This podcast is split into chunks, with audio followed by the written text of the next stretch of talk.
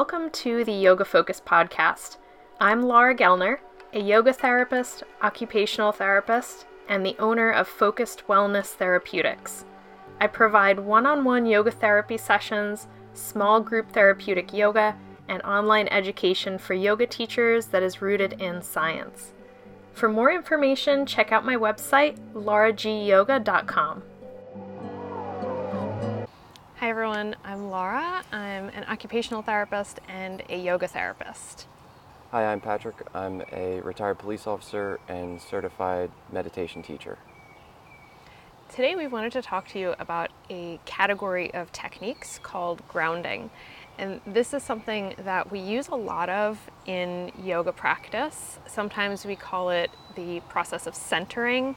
It's kind of a transition period at the beginning of your practice that helps you to redirect your attention in a very purposeful way that can help a lot when you're experiencing distressing feelings like anxiety, overwhelm, or the symptoms of PTSD.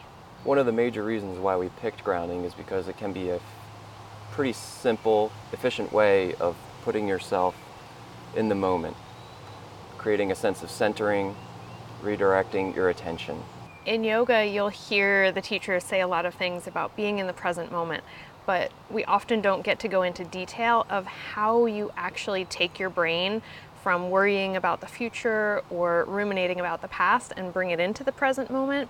So, learning grounding techniques actually gives you concrete skills when you notice that pattern happening to give yourself some space from that experience and to ground yourself or anchor yourself into the present moment so you get a little bit of relief from those feelings. Grounding isn't necessarily like a type of you're detaching from the moment or getting away from what's going on you can actually have a situation that's pretty stressful. Other people don't necessarily have to know you're doing it, so you can do it whenever you like. It's a really nice strategy once you learn the set of tools that you can kind of keep with you in your mind. And when you start to notice that pattern of overwhelm creeping in, you know exactly what to do. And there are three main categories of grounding techniques. You might find that one specific category works better than the others for you. So it's a lot about trying out different ones and seeing which one you find to be the most effective with your symptoms. So there's three main categories of grounding techniques.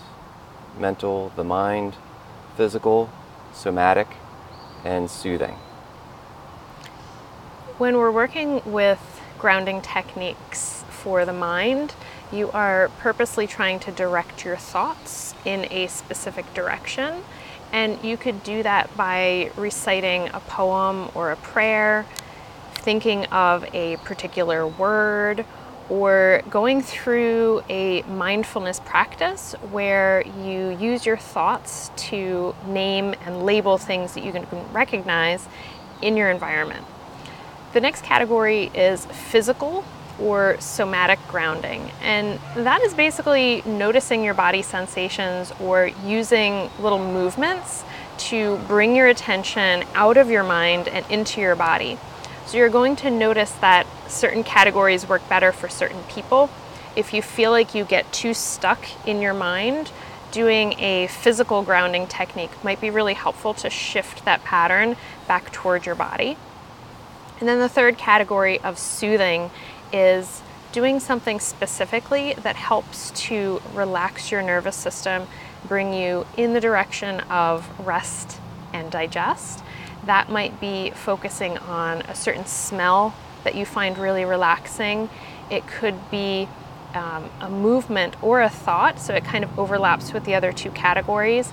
But in general, uh, the process of soothing can be as simple as just speaking nicely to yourself in your mind and trying to talk yourself down into a calmer state so that you have a little bit more space from whatever that challenging experience is so that you can kind of gather yourself and then go forward and address the situation that's in front of you. So, in summary, grounding is a way to put on the brakes, if you will, from those emotions that you're not wanting to have at that moment it won't necessarily fix your symptoms, but it'll hopefully slow them down or stop them so you can be more in the present moment So, grounding is a technique that can be used anywhere, anytime, and nobody has to know that you are using these techniques. So, that makes it really helpful in your day to day life. Anytime that you notice feelings are getting really strong or you're starting to feel overwhelmed, using a grounding technique with your mind, your body, or a soothing practice can help to create some healthy emotional space so that you can calm yourself, come back to a state of feeling safe, and then move forward with whatever task is in front of you.